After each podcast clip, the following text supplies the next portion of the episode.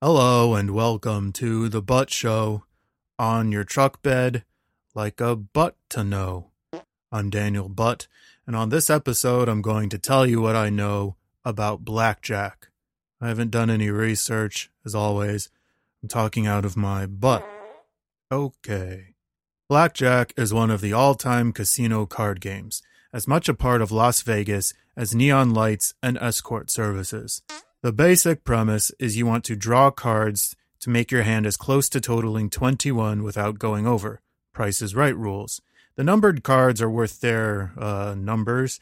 Kings, queens, and jacks are worth 10, and aces are worth 11 or 1. There's strike one. The value of the ace changes depending on the situation. How are you're supposed to keep up with that? This game is deceitful. Here's strike two. Unlike real games of skill like poker or a Western gun duel, you don't play blackjack against the other players at the table. You're always playing against the card dealer, and only the card dealer.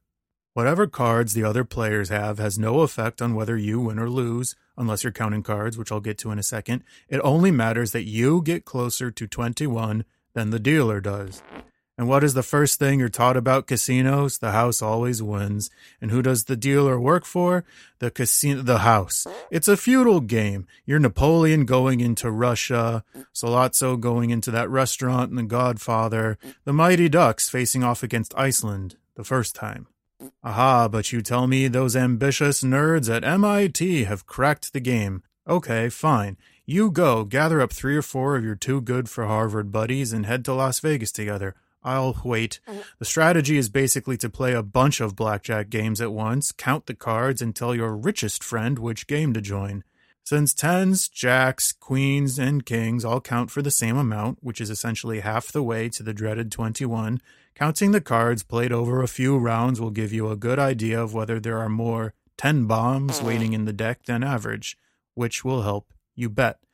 If you're dealt something that adds up to 8, 9, or 10, and there are a bunch of 10s still lingering out there, hit away and tell everyone to join in. That's it. That's the whole strategy. And guess what? It is entirely foiled by playing with more than one deck of cards, which Las Vegas started doing after there was a movie made about this strategy. Strike three.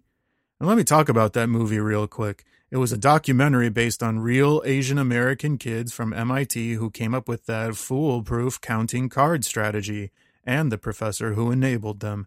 Audiences crammed into theaters to learn the strategy for themselves, only to see white actors playing the kids and Kevin Spacey playing the professor deeply interested in them. Strike four.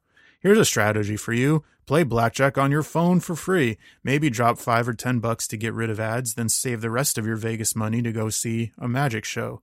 That's what I do, and I got to witness Kevin Spacey disappear.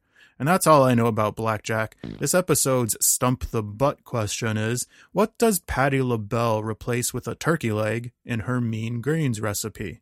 Find the answer on the back of this podcast. To submit a topic for a future episode or, to listen to previous episodes, go to thebuttshow.com. Take care, everyone.